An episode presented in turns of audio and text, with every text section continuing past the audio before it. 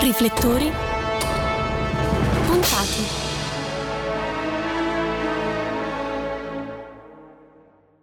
Ci sono attori che identifichiamo per alcuni ruoli specifici o per un genere che particolarmente li caratterizza e, in alcuni casi, li relega ad una semplificazione della loro esperienza cinematografica e soprattutto attoriale. Hugh Grant è sicuramente uno di questi attori, ritenuto dai più come quello delle commedie romantiche, quello che tra un matrimonio, o meglio quattro, Bridget Jones e l'impaccio di trovarsi davanti ad una Julia Roberts star, svolge la sua carriera a parlare unicamente di romanticismo e grandi storie d'amore. Si mettesse in ginocchio e la supplicasse di ripensarci, potrebbe lei in questo caso allora ripensarci? Nella carriera di questo attore però c'è tanto altro a partire proprio dai suoi esordi e dal film che lo ha fatto conoscere nel mondo grazie alla vittoria della Coppa Volpi a Venezia come miglior attore. Sto parlando di Maurice, film del 1987 diretto da James Ivory, dove Grant interpreta appunto Maurice, il protagonista dell'omonimo romanzo di Forster. Ambientato nella puritana Inghilterra dei primi del Novecento, dove un giovane uomo scopre la propria omosessualità non senza tormenti e problemi. Questa, pur non essendo la sua prima esperienza cinematografica, è la chiave di volta per la sua carriera, che lo porta in pochi anni ad interpretare altri personaggi complessi come Chopin nel film del 1991 Chopin Amore mio e il protagonista del thriller erotico di Roman Polanski Luna di Fiele nel 1992. Ecco, magari non gronda tanto romanticismo afferrati il concetto. Non disperiamoci. Se è il romanticismo che cerchiamo, credo di avere la cosa giusta. Certo, a questo punto bisogna dedicare del tempo anche a tutte le commedie romantiche che lo hanno reso celebre e iconico.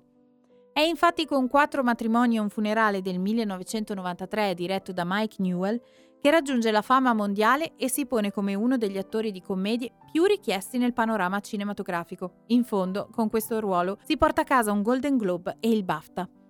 Da quel momento i suoi principali successi rientrano tutti in questo genere. Nothing Hill del 1999 al fianco di Julia Roberts, dove riveste i panni di un goffo libraio del quartiere di Londra alle prese con un'attrice di fama mondiale. Le sfortunate avventure di Bridget Jones, dove per due film interpreta il capo cinico e seduttore della protagonista, in opposizione con il Mark Darcy di Colin Firth.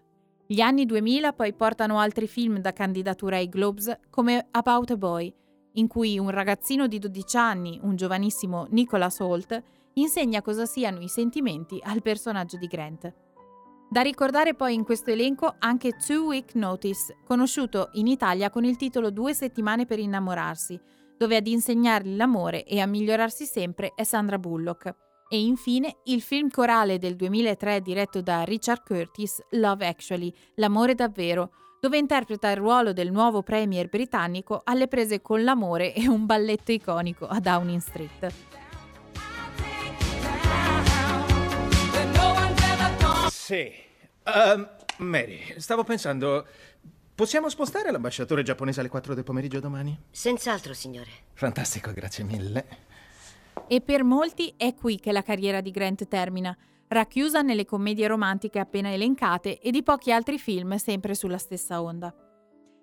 Eppure, proprio nell'ultimo anno, questa immagine di Hugh Grant come, passatemi il termine, il cazzone avariato o il dolce imbranato alle prese con l'amore è stata accantonata e superata. È servita allo scopo una serie televisiva, un ruolo al fianco di Nicole Kidman, che lo vede come personaggio dalla doppia personalità. Un thriller che permette a Grant di esplorare le mille sfumature del suo personaggio in modo magistrale. The Undoing è sicuramente una delle serie dell'anno, confermato anche dal grande interesse mostrato dalla critica e dalle varie candidature ricevute in questa World Season. Parlandone all'Hollywood Reporter, Grant ha confessato di divertirsi molto di più a interpretare i cattivi e di sentirsi ormai troppo vecchio per dare il volto a personaggi da commedie romantiche.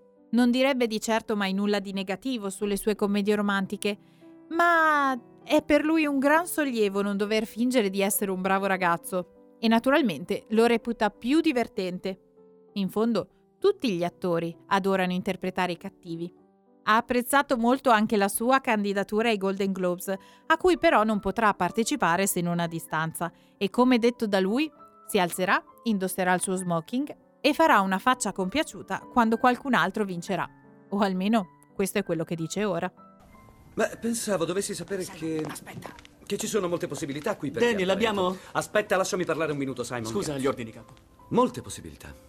Per una persona che. ecco, che probabilmente per motivi personali è stata, diciamo, sottovalutata professionalmente. Da Radio Revolution Parma, Marianna Sarselli per Cineuni.